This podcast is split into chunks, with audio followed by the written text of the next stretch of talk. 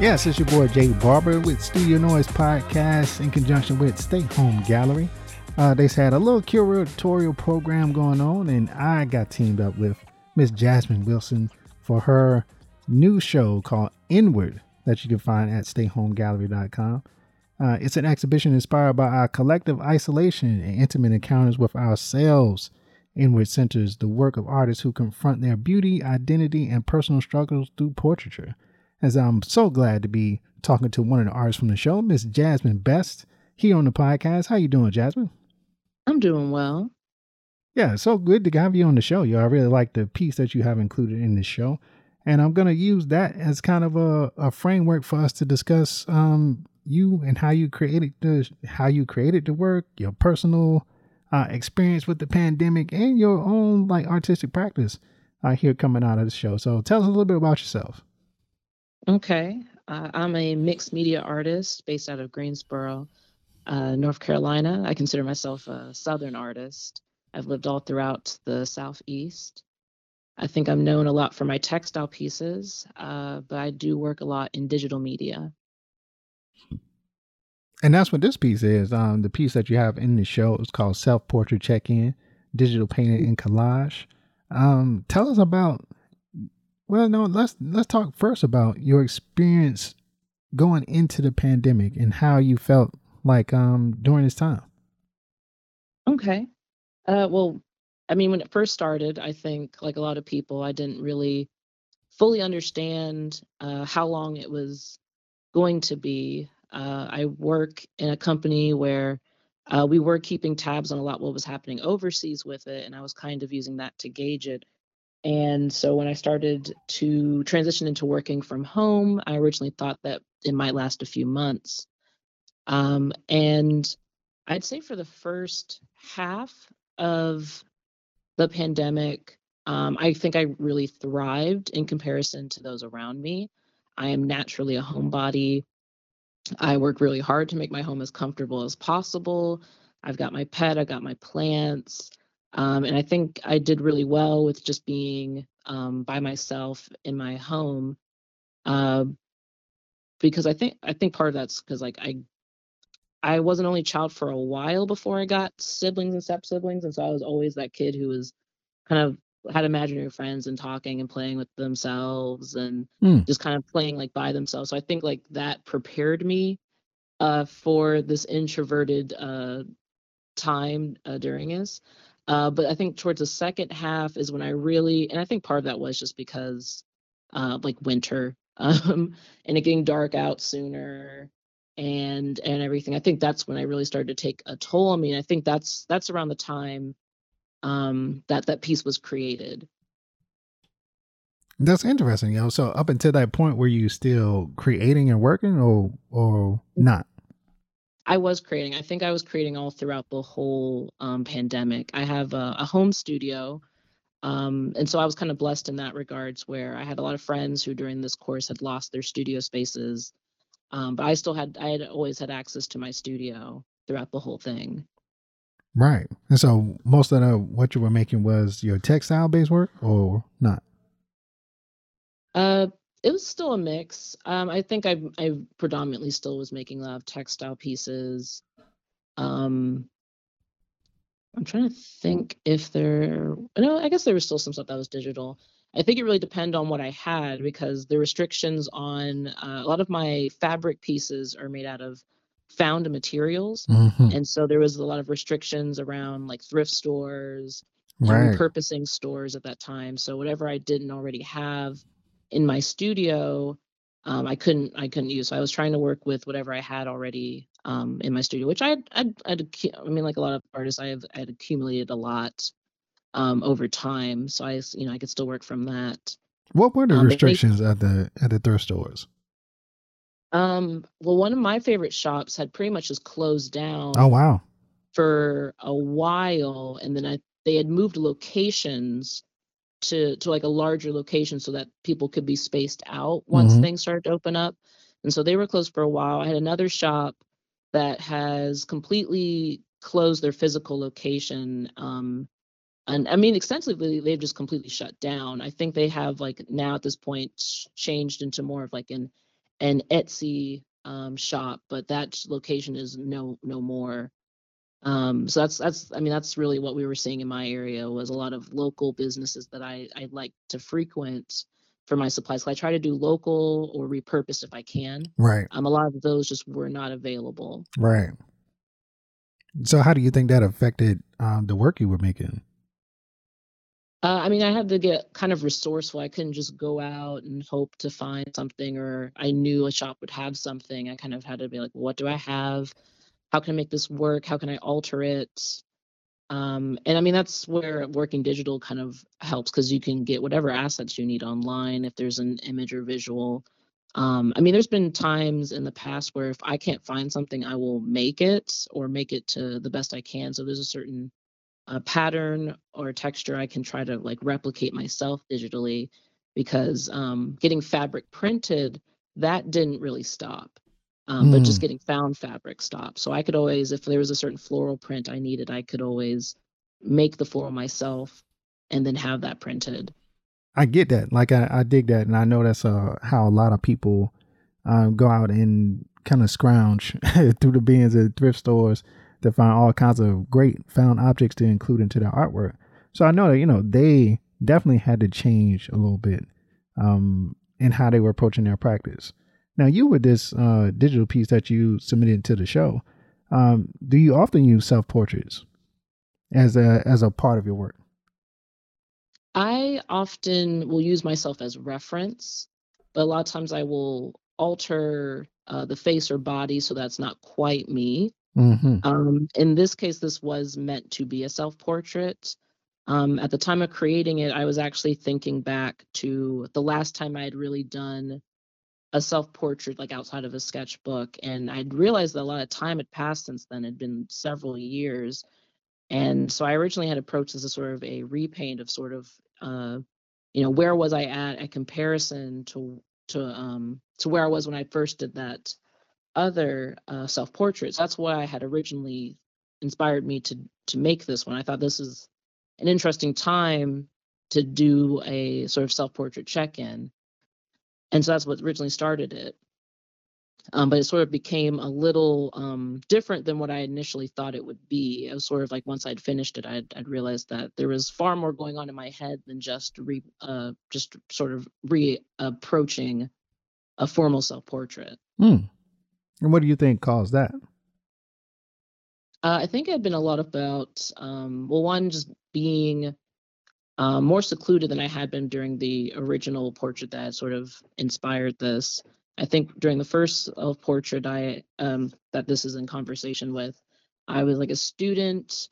Um, I wasn't really a, uh, an officially. I don't think I really considered myself officially an artist at the time because I was, um, you know, still a student.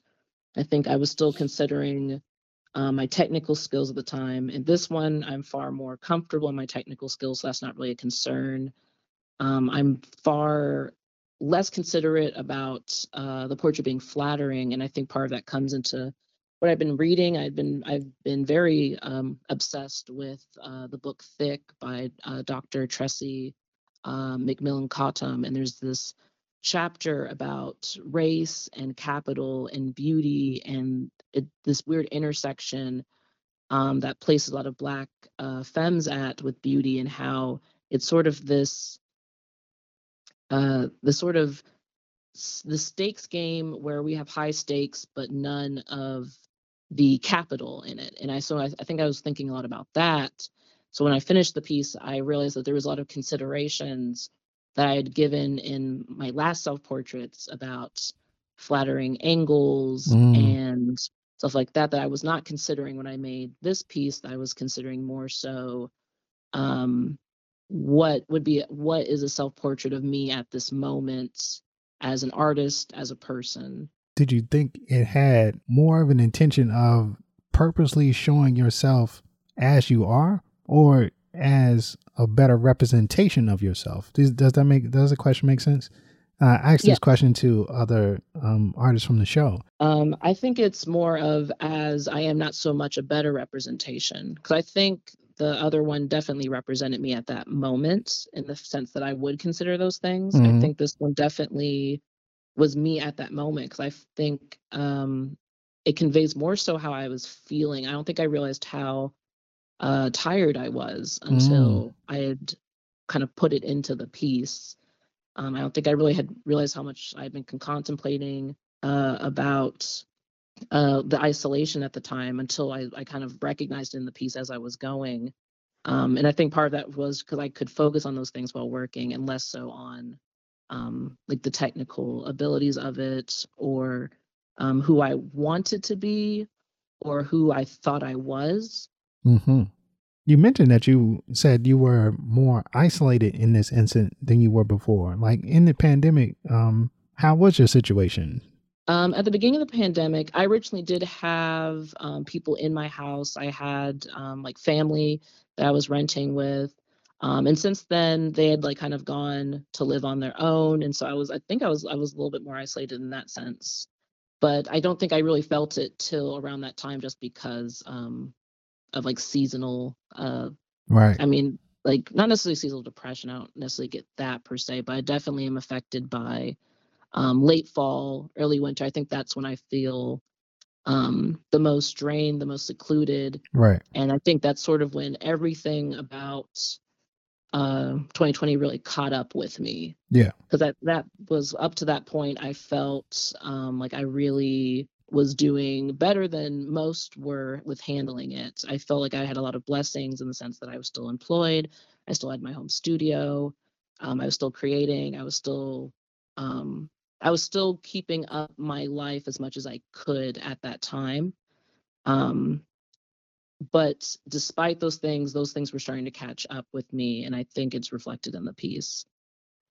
Right. And I, I think it's one of those self assessment things. Uh, a lot of people feel that don't know why they feel that same way, like during the fall. You know what I'm saying? Like, Right. uh, and it and it is, uh, you know, the world affects you like in, in ways that you can't begin to understand. So it's interesting that you did take note of that as you were working. Like as, part of this picture, like you include a lot of um, different textures and stuff in there. Is that uh, was that intentional or purposeful, or was it, um, or what was the idea behind it? Uh, that is well intentional. I do a lot of florals um, in my textiles and digital pieces. For me, floral on black is something that's a theme that shows up in my work. It often represents black femininity. Um, in this case, these were collaged textiles that I had that I collaged in to the piece as sort of a conversation originally to um, the original self portrait. The original self portrait I had collaged elements, but I had collaged in a completely different um, technique at the time. I don't think I really, um, I didn't quite have the grasp on the themes of my work back then as I do now, and so I, I had those elements kind of collaged in as sort of a nod to that past as well as more of my current practice. Absolutely. I mean, tell me a little bit about kind of um, one of your from your artist statements. It talks about dialogues about the Southern femme, Southern Black Southern femme identity in predominantly white spaces. All right, tell me a little bit about that as a foundation of your work and how you see that functioning, like in the pandemic while you were in the process, and now coming out of the pandemic. Um, where do you think this has? Where do you think you've settled, and how you feel about it now?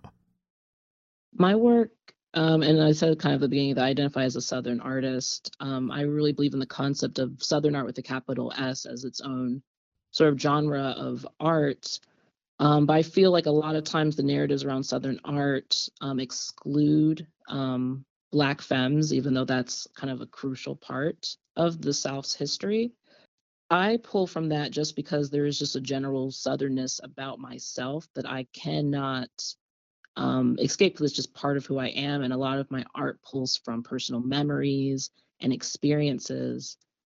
And I tend to lean a little bit into creating artworks um, surrounding, not if, if not narratives around maternal figures in my life, um, either using skill sets. Like I, I mean, one of the reasons I work so much with textiles is because uh, I come from women who sewn, who passed that on to me, who originally sewn for you know more domestic purposes and i'm taking these domestic um, teachings from them along with you know or like personal messages from them and i'm putting them in these contemporary spaces often pre like historically predominantly white spaces. And during the pandemic there was just these moments where i was still working on pieces that were definitely working under the sort of uh, personal statement. And i was wondering you know there was there was so much happening during last year that especially with um, with the black lives matter movement where i was wondering if like just this little corner of black storytelling was even um, important enough in, in in contrast to others in other stories. But then there were just certain things that happened where some of the messages i was conveying about my own personal um, stories that like lined up with things. Like I, I had made a piece about how uh, sort of like black women and black femmes are sort of expected to kind of die out of frame.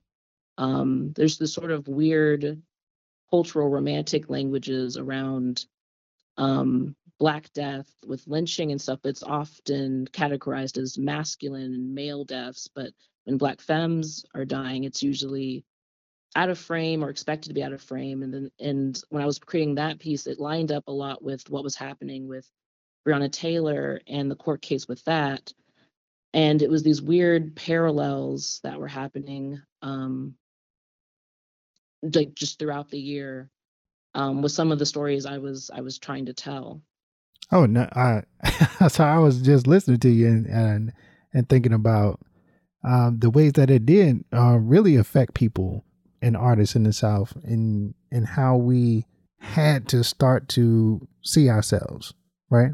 Especially in cases like Breonna Taylor and George Floyd and kind of the you know the black squares on Instagram and everything that that followed it, the quote unquote you know black movement that happened like afterwards. Like what was your feelings about that?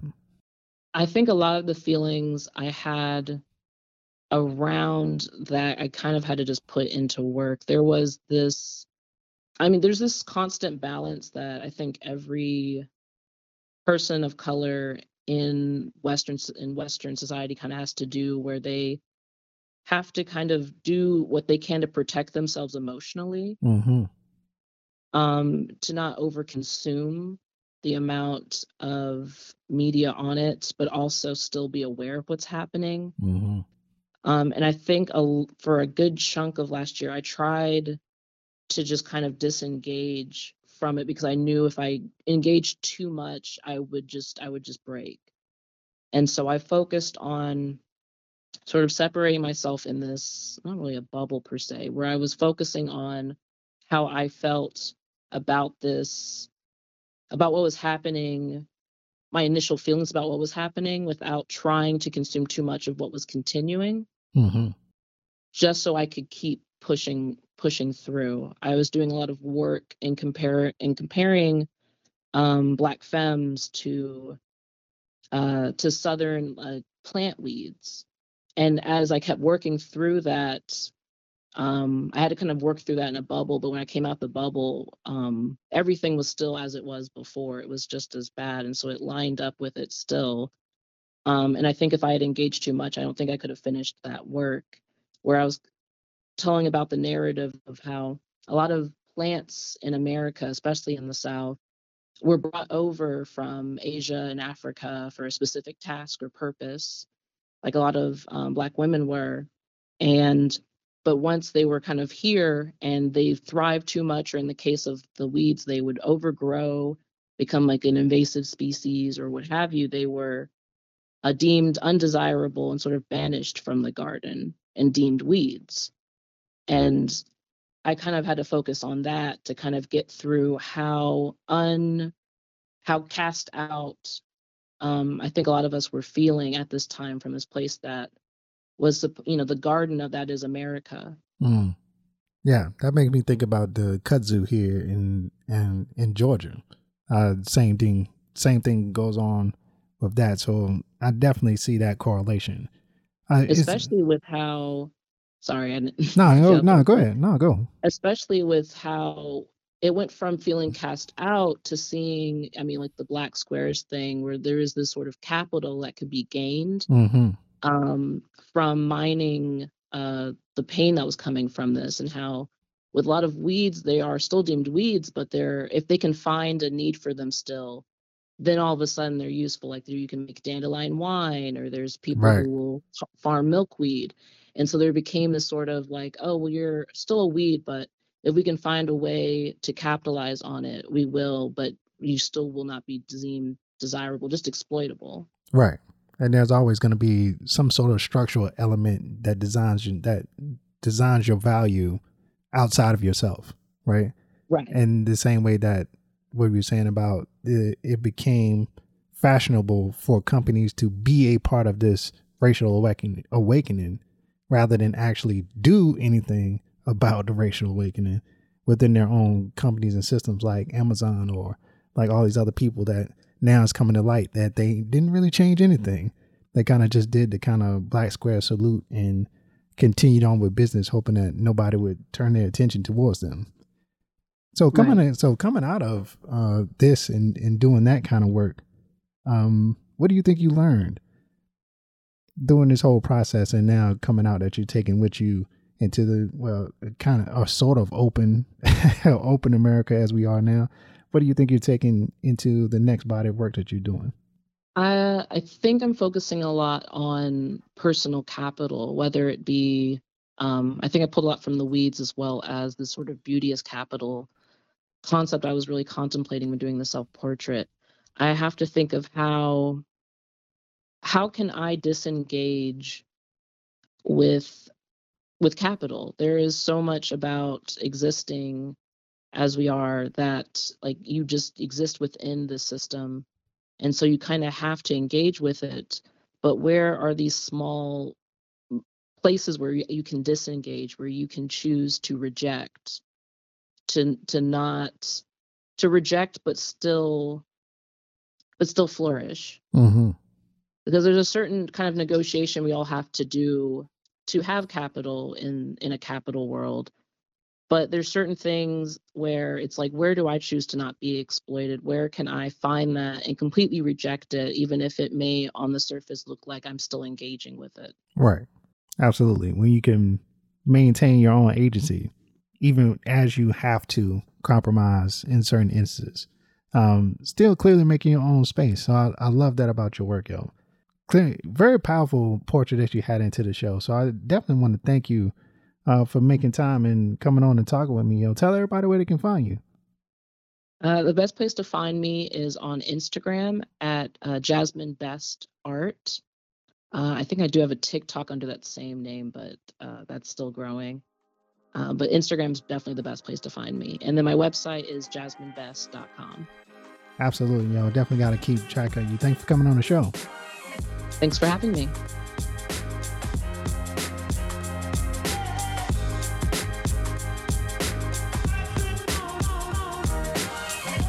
That's it for this special episode of Studio Noise. Just think of these special episodes as the mini artist talk to go along with the show. The virtual online exhibition, Inward. You can find it at stayhomegallery.com slash exhibitions slash inward. So check out the work from the show. Come back, listen to the artist for the show. It's all a good time, baby.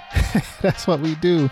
And of course, if you like what you hear, you want to hear more, for Studio Noise, we got over 117 episodes in the archive ready for you to check out. Just waiting. All the artists, black artists that you want to know, that you need to know, right here on The Noise. We sure do appreciate you. Thank you for listening. Come back, hear the rest of the artists in the show. Come back for more noise, and we'll see y'all next time. Appreciate you.